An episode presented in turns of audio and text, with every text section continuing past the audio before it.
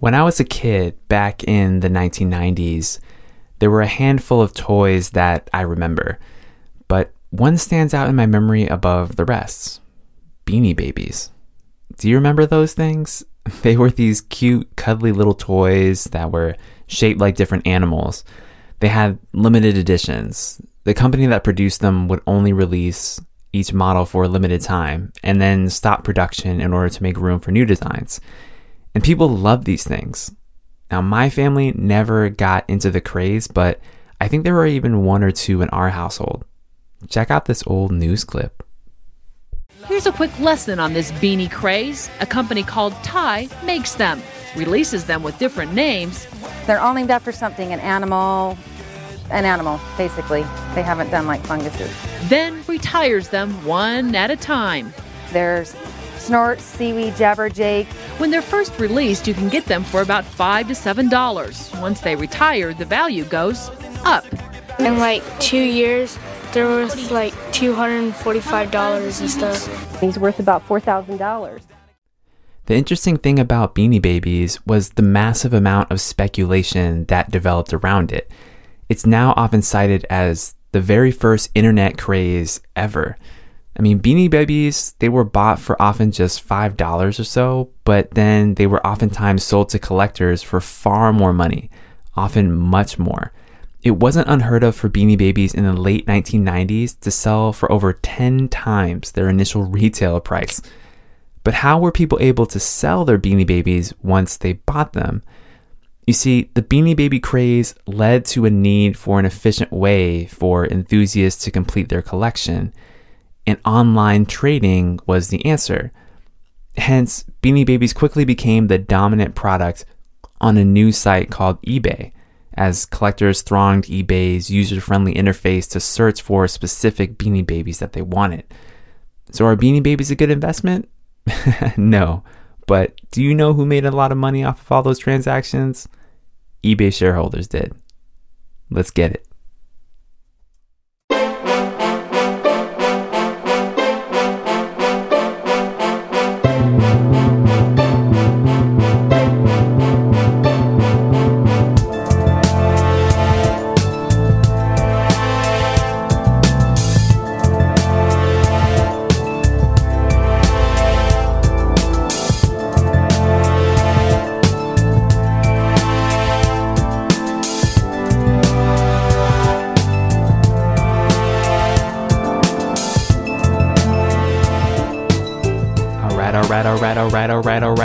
All right.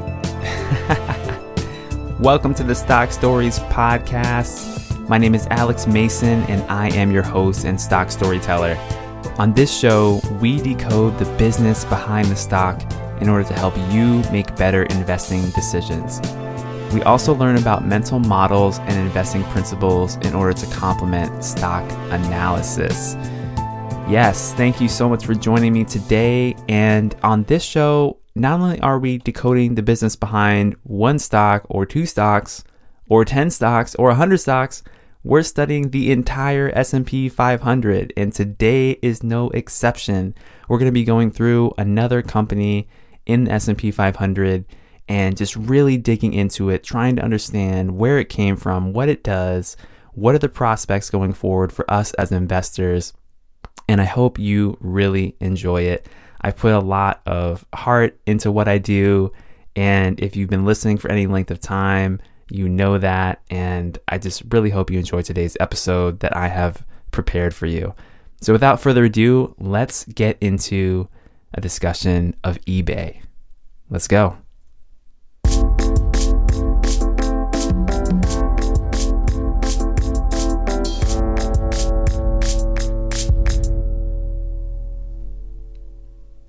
eBay was a classic dot com bubble company. It was an internet startup from someone's home. Essentially, the idea was to take the concept of the auction and put it online. And it worked. It was better because the items were not limited to a local market like a typical auction was. But how did this whole thing get started? Back in September of 1995, programmer Pierre Omidyar launched a company called AuctionWeb. And really, it was just a website. It was a site dedicated to bringing together buyers and sellers in an honest and open marketplace. And he did this because he wanted to create a place online where buyers and sellers could come together. And, you know, nothing like this really existed around this time period. I mean, this was the 90s, the internet was just starting to grow. Only about 1% of American households actually had access to the internet. Now, the first item ever sold on eBay was a laser pointer. Now, this wouldn't have been that big of a deal, but this was a broken laser pointer. Astonished and thinking that the buyer might have made a mistake, Pierre called up the winning bidder just to make sure they knew what they were buying. The person on the other line explained that they were, in fact, a collector of broken laser pointers. this was the aha moment for this business. People don't just want to buy and sell certain things, they want to buy and sell nearly everything. That's because people have infinitely different interests and want to collect or own so many different things. At first, the service was free, but then, due to the high demand, Pierre started charging a small fee to sellers in order to use the platform, and nobody objected to it. In 1997, Pierre changed the name of the company to eBay and took the company public in an IPO in 1998. It was just growing so fast that he quit his day job to dedicate himself full time to it. And then things started happening. People were buying, people were selling. Now, around this time, Beanie Babies was sweeping the nation. And because of the limited supply of Beanie Babies in retail stores, a secondary market online began to flourish people who had never used the internet before were going to eBay to buy and sell these children's toys. It was a huge source of revenue for them, and it was an important part of eBay's early success. In fact, in 1997, Beanie Babies accounted for 10% of all of eBay's listings. Now, the company grew massively as more people wanted to buy and sell things over the internet. Now, similar to Amazon, eBay became a marketplace for buyers and sellers who wanted a large number of things. The major difference between the two businesses, however, was that Amazon focused initially on books and then expanded to other product categories from there. And they also sold items at a set price, which was admittedly a very low price. eBay was a little different. It was an auction house online, so people could fuel the price of items up or down depending on the demand. By the year 2000, eBay had over 12 million registered users. Millions of items were bought and sold on a daily basis. Then, the tech bubble burst. Thousands of internet based companies suffered and went bankrupt. Now, eBay, however, survived and it only grew stronger you see, the demand for its platform only continued to grow. People still wanted to buy and sell things online. Unlike many other tech companies at the time, eBay had real revenue and real customers, and it was still growing fast. Now, eBay made several acquisitions over the years, including companies like iBazar in 1998, which was a European competitor, PayPal in 2002, and Skype in 2005. Now, PayPal was a payment processor that was integrated into eBay's website, and Skype was a phone application that used the internet to make calls. Both of these businesses are still around today in some form, but at the time, eBay owned both of them. Now, eBay later spun off PayPal in 2015 and sold most of its interest in Skype in 2009. Hey, it's Alex. I hope you're enjoying this episode. Thank you so much for listening to Stock Stories. Consider joining Stock Stories Premium. It's essentially a private podcast where you can listen to the entire archive of the show, always ad free. And in addition to that, I'll be providing bonus episodes, bonus stock stories for you to listen to. And these are companies that you won't find in the S&P 500. These are other companies that offer interesting opportunities for potential investment. And I promise to always do the same due diligence and level of analysis that I do with all of my stock stories. So you can be assured of that. So consider joining Stock Stories Premium. You can find out more at stockstoryteller.com. Again, that's stockstoryteller.com. Thank you.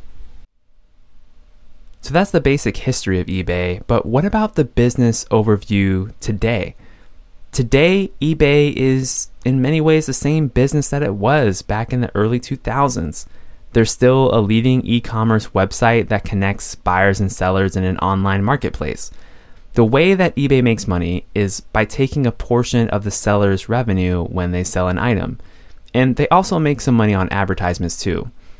But fees account for about 90% of eBay's revenue, and advertisements only account for about 10%.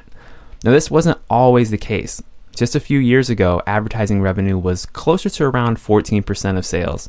So, over time, fees have started to account for more and more sales. Over the past few years, though, fee revenue has also been going up on an absolute basis, too, not just percentage wise. So, that's something to keep in mind. So, how much business does eBay do? Well, in 2020, it had $100 billion in GMV, which stands for Gross Merchandise Volume. Well, what is this gross merchandise volume and why does it matter? Well, it's the total value of the goods that are bought and sold by the company. So it's not the amount of sales that they had or the amount of profits that they had, but just the amount of stuff that they were able to sell using their platform. And this is indicative of how much people are actually using the service, which then ultimately feeds into the revenue and then later the profits. So, speaking of how much of a cut eBay takes, how much of a cut do they take? In 2020, they made about 9.3% of the total GMV. Now, to me, that seems pretty good. They're taking 9 cents out of every dollar of items that's sold on eBay. In 2019, they got about 8.8%, and then a year before that, in 2018, it was just 8.2%. So, over the last few years, they've gradually increased their fee percentage. Now, sellers may not be super happy about that, but nonetheless, they're making money, right? They're making money as well as eBay when people actually buy things on the platform. So now that we've looked at the business overview a little bit, let's take some time to understand the numbers at a high level. So let's look at the financials now. Now, as we always do on this show, we're not going to look just at one year of data because that doesn't really tell us much. We want to know how the business is trending over time. So, for the sake of comparison, I pulled the financials from 2012 versus 2020. So, an eight year period now, of course, things were distorted a little bit because of COVID and how that affected many businesses, but we'll see some patterns here over the long term. So, I'll be comparing 2012 data to 2020 data. So, first, let's look at the sales. How much money does this business make right off the top? Well, in 2012, eBay had just over $7 billion in sales, so already a pretty big business. And then in 2020, that number increased to over 10 billion. So some decent growth there. I mean, they're growing at about 4% a year as far as sales go. Now let's look at the income. How much profit did the business make? Well, in 2012, they made just under $2 billion, and then that increased to about $2.5 billion in 2020. Now, that's about a 3.5% rate of growth. So, not that impressive, really. But now let's look at the earnings per share.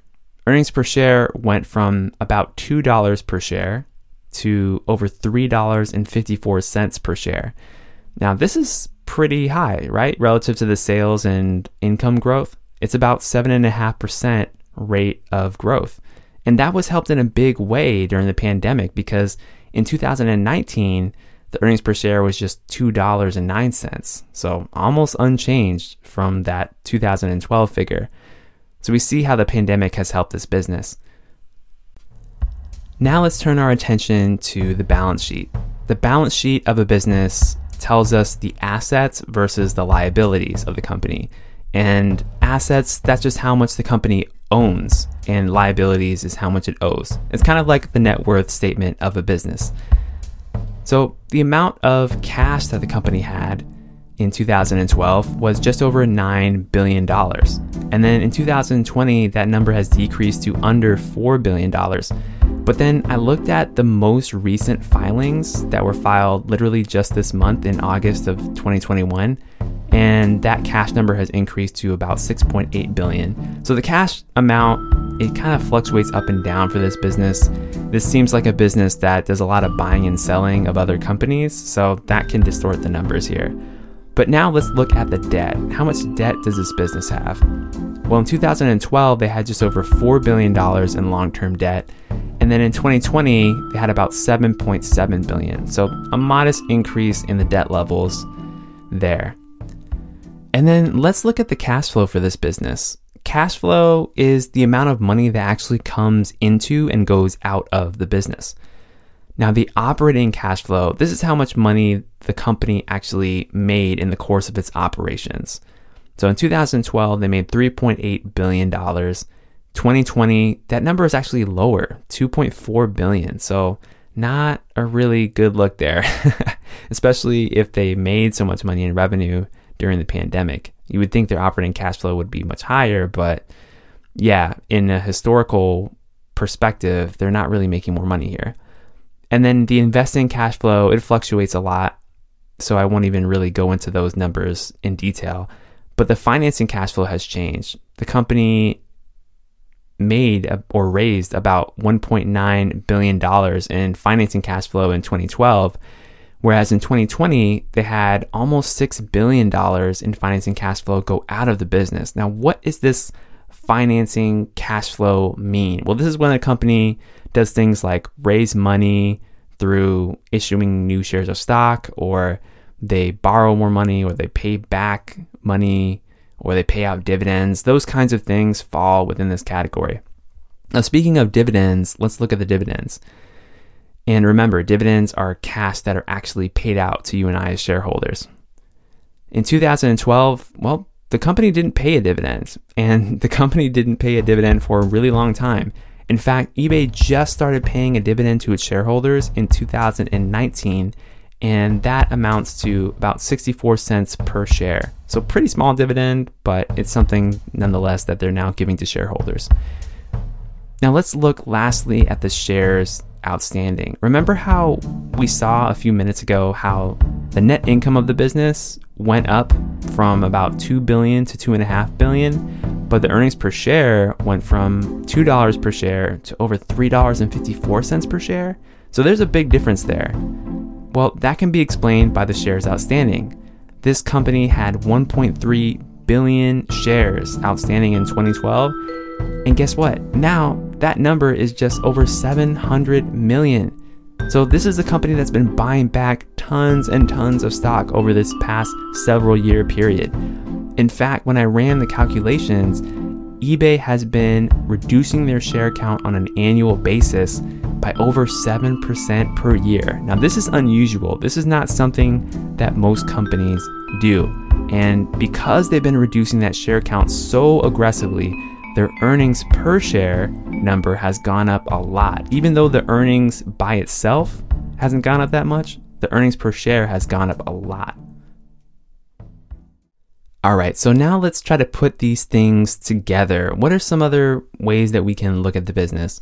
Well, one question I had when studying eBay was by thinking about how many people are using the platform. I saw the growth in revenue, I saw the growth in profits, and I thought to myself, okay, this is a business that is growing, but it's not growing that fast as far as dollars go. How about users? Let's look at the number of users on the platform. How's that going? And so I looked in the annual report some more and I saw that in 2012, eBay had 112 million active users. Now, that's both buyers and sellers on the platform. And so I wanted to compare this number to today. How many people are using eBay today? And eBay has about 200 or so million active users. Now, that's both buyers and sellers also. Now, that's a growth rate of about 7.7% annually, about 7, yeah, around 7 or 8% annually. And that's pretty good. That's pretty good, right? Like if users are growing 7% or 8% annually, that seems like it would be a pretty healthy business. But when we look at the sales, the sales of eBay itself has only grown by about 4%, and the income has only grown by about 3.5%. So, what's going on with this? I mean, this probably means that even though people are using the platform more, well, I shouldn't say that. More people are using the platform. Maybe they're not using the platform as much as they did. Maybe they're also selling on other sites, like maybe they're selling on Amazon, or maybe they're selling on Etsy, or maybe they're selling on other marketplaces like Craigslist or something. Or Facebook Marketplace has also popped up in recent years. So there's more competition now as far as marketplaces for stuff. and eBay doesn't have the same monopoly on the market that it did way back in the late 90s and early 2000s. So I think that that's a factor there and why we may be seeing sales only growing a little bit and profits only growing a little bit. So now let's look at the stock price. Well, in 2012, eBay stock was trading for around $20 per share or so, somewhere in the low 20s. And now it's trading for around $73 per share as I record this in late August 2021. So if you had bought the stock back then and held on, you would have made a lot of money. You would have made over 17.5% annual return on your money, not including dividends. And you know, I saw this and I just started scratching my head like, how did this happen? How did this high return scenario happen? What was it that caused eBay stock to shoot up to more than triple its price over an eight year period? Did sales massively increase? Nope. Did profits massively increase? Nope. What about earnings per share?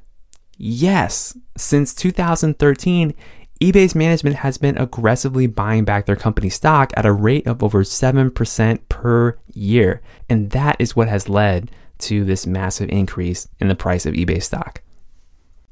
Now, what about the future? Now, my concern here for you and I as investors is that we cannot pay for yesterday's returns. Now, as I record this in 2021, the stock price is around $72 per share against earnings of $3.54 per share. Now, this is unusually high because of the pandemic, giving the stock a price earnings ratio of about 20 times earnings. Now, 20 times earnings is a rich valuation to pay for a company growing at just 4% per year. Now, however, Wall Street doesn't really care because this is an internet stock in the age of COVID that has great earnings per share results. So that seems to be what Wall Street cares about. But looking deeper, I think something else is going on here. Looking at the recent financial results, I actually started to get confused because I saw that eBay appears to be trading at a price to earnings ratio of just 4. I mean, if you go to Google right now and just type in eBay, you'll see that. Now, how could that be? Is it something related to the earnings? Did they spike for some reason? So, after investigating and looking in the most recent quarterly report, which is called the 10Q, I looked at the August 2021 data and I found my answer. Now, in the first six months of 2021, eBay earned an incredible $16.52 in earnings per share. But if you look more closely, only $1.27 of that comes from continuing operations. Now, what happened? What happened is that eBay sold its classified business this summer to a company called Adevinta, which is based in Norway. Now, as part of that transaction, they got some shares of the company and they got some cash. They immediately then sold the shares that they got to raise more cash so they totaled around $15 billion in net gain. So eBay just got a bunch of money basically, and they did it by selling part of their business to another company. So if we assume that the second half of 2021 will be more or less the same as the first half of 2021, $1.27 per share from continuing operations would double to $2.54 for the whole year. So, how much would that put eBay at as far as valuation goes? Well, that would put eBay's current price based on those earnings at a PE ratio of about 28, which is very rich. if this was a business trading at 10 times earnings, I might be interested because there's this huge stock buyback program and the business is consistently profitable. Now, that said, this is not a business that's growing very fast. They buy and sell many other businesses, but honestly, as far as their acquisitions go, none of them has really seemed to move the needle for them. The pandemic surge was a one time event, and so was the sale of the classifieds business. eBay has returned great money to its investors over the past decade, though, but you can only squeeze so much juice out of a lemon before it runs dry, right? Now, eBay isn't growing sales and profits in a way that it needs to if it wants to sustain its dividend growth or share repurchases. It's just using up cash and gradually increasing its debt. The core economic engine of the business, in my opinion, is losing steam, particularly after PayPal was spun off several years ago. So I'd be interested in a low valuation, but I'm not interested in eBay right now. I just think it's too highly priced relative to the earnings power of the business. And this is an important point for you as an investor. It's not just about the earnings itself of the business, it's about the earnings power. How much money can this business make going forward?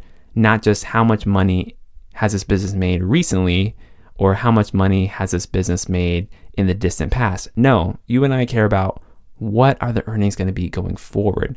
And though I think management has been shrewd in a way in buying back tons and tons of stock, they're just not raising enough money in order to do that consistently. I mean, the debt is going up, the cash is going down, the revenues are kind of meh. So that's kind of what I think about this business. eBay, very interesting business.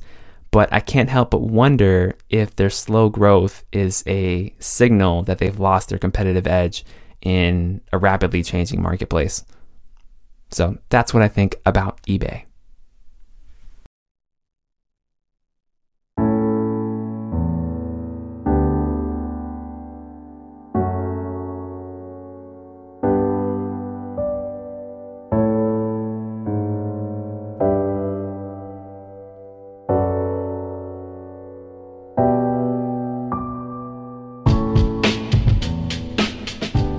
Thanks so much for listening to the Stock Stories podcast.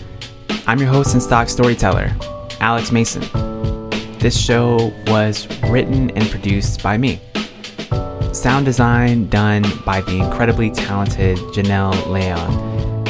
And also, thanks to the lovely Selenia Caraveo for helping keeping things running smoothly behind the scenes. If you enjoyed this episode, consider sharing it with a friend the way that this show grows is if you like it and genuinely like it so much that you tell people about it. So let's work together to help other investors learn about great businesses and buy stocks smarter. If you like this episode and want even more, maybe you want to listen to all of the stocks in the archive or you want bonus content such as episodes on stocks not in the S&P 500, consider joining Stock Stories Premium. This is where I put my absolute best investment ideas and thinking, and where we explore more companies. Check it out at stockstoryteller.com. Again, that's stockstoryteller.com. So thanks in advance for sharing the show and considering becoming a premium subscriber. I really appreciate it. Until next time, what's your stock story?